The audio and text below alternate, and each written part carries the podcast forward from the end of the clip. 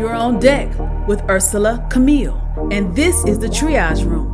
The Triage Room is a podcast that encourages and empowers listeners to overcome obstacles of pain. Pain is the physical suffering or discomfort caused by illness or injury. When we describe the type of pain we're having, we're really describing the symptoms. Once we identify the symptoms, then we can deal with the root. Welcome to the Triage Room.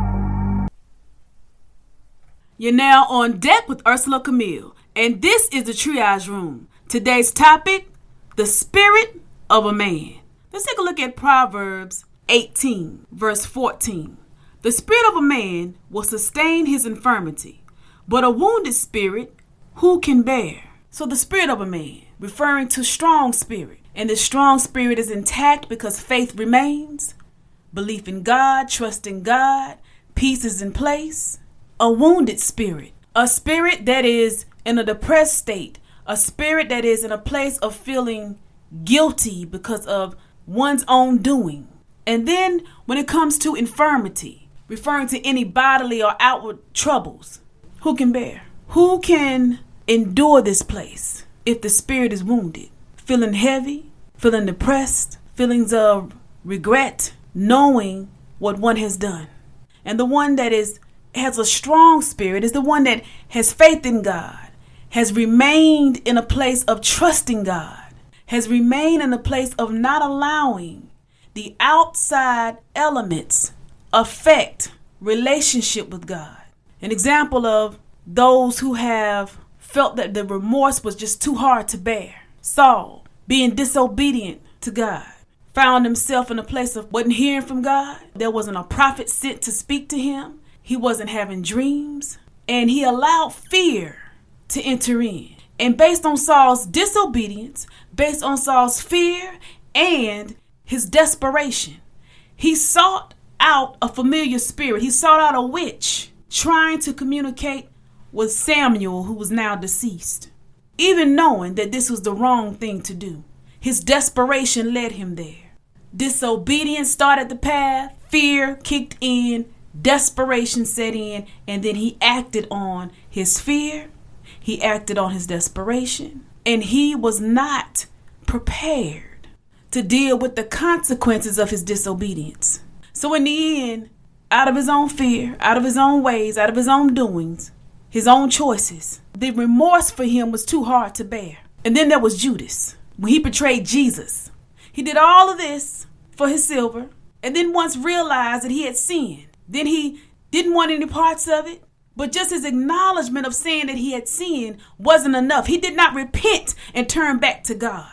He did not repent, and his remorse was so great because of the guilt, the hand he played in the betrayal, that the remorse was too hard for him to bear. But then, if we look at Paul, who found himself constantly in danger, situation after situation, constantly on the move, he knew what it was to be cold. He knew what it was to be naked. He knew what it was to be hungry. He knew what it was to be thirsty. Yet in every situation, Paul kept the faith in God. In every situation, Paul stayed focused on the assignment. In every situation, Paul knew that his faith must remain intact. He did not let the things that he endured in hard times distract him or keep him from moving forward and what it is he knew he needed to do. He did not allow these things to keep him from moving forward and staying focused on the assignment. He was sustained within his trials. Though the trials were great, God sustained him. His faith didn't waver. Then there's Job. Job lost everything. He had hit after hit after hit.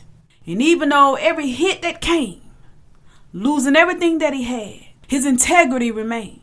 And even his wife, as she began to tell him to curse God and die, Job didn't speak one negative word towards God, towards his situation. His wife had become an agent of Satan. Satan using the closest one to him to get him to curse God, to get him to lose faith, to get him not to remain faithful and trusting and believing God, but to get him to say a negative word against God, to get him to lose hope, to get him to lose faith.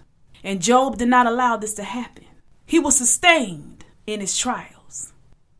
Here's my moment of transparency. I know what it's like to go through things And every time you look up, it seemed like there was something else. But God kept me through it all. And I know what it's like to sit and pray and wait. Learning to wait, to reject and rebuke fear, to reject and rebuke doubt, to trust God when it seemed like every time I would look up, there would be something that was coming behind the last thing. When life comes and there are different circumstances and different situations, these things are contributing factors to try to put you in a place. If you're not careful, if your faith is not intact, if your relationship with God is not where it needs to be, and you have had a guilty hand in doing certain things that would cause one to feel like it's too much to bear, then you will find yourself hopeless. You will find yourself doing things out of desperation. You will find yourself speaking things as Job's wife did. But when your faith remains intact, like Paul, constantly on the move, like Paul, you may be constantly finding yourself there's danger here, there's danger there. And like Job, you may have taken losses one after the next, but knowing that God is still God, knowing that God can and will restore, knowing that God will keep you through it all, knowing that God is still good. I want to encourage you. If you are finding yourself in that place where there's hit after hit, one thing after the next, or finding yourself in situations where it seems like you're constantly on the move, for whatever the assignment at hand may be, and wherever God is taking you, I encourage you to keep your faith in God, to trust Him through it all, and know that as long as you remain in a place where your faith is intact, knowing that this too shall pass, God will sustain you through whatever trial you're facing. It may be hard in the moment, but I encourage you not to be like Saul, not to be like Judas, who played a hand in their own outcome of where it was too much to bear. Keep the faith, trust God, and watch God sustain you through whatever it is you may be dealing with. Let us pray. Father God, I come to you in the name of Jesus, Lord, just to say thank you. I thank you for life, health, and strength. Lord, I ask you that those that may be in a time, God, of trials, those that may be in a time, God, of facing things that are hard right now, that God, you would give them the strength as they continue to have their faith intact. That, Lord, that this moment or whatever this thing that they're dealing with, Lord, is not a forever situation. But, Lord, as long as they trust you, you will sustain them through whatever it is that they are facing at this time. I cast out the spirit of fear and I speak righteous boldness in the name of Jesus. And for the one, Lord, that has been going back and forth, that Lord, that now be a time of being sober minded in their thinking and not allowing fear to grip, that as long as God, they choose to be obedient to your word, obedient to your will, not making decisions out of desperation, that Lord, you will see them through whatever it is that they're facing at this time. Lord, I thank you, I praise you, and I glorify your name. In Jesus' name I pray. Amen. You all be blessed. You're on deck with Ursula Camille, and this is the Triage Room. The Triage Room is a podcast that encourages and empowers listeners to overcome obstacles of pain. Pain is the physical suffering or discomfort caused by illness or injury. When we describe the type of pain we're having, we're really describing the symptoms. Once we identify the symptoms, then we can deal with the root. Welcome to the triage room.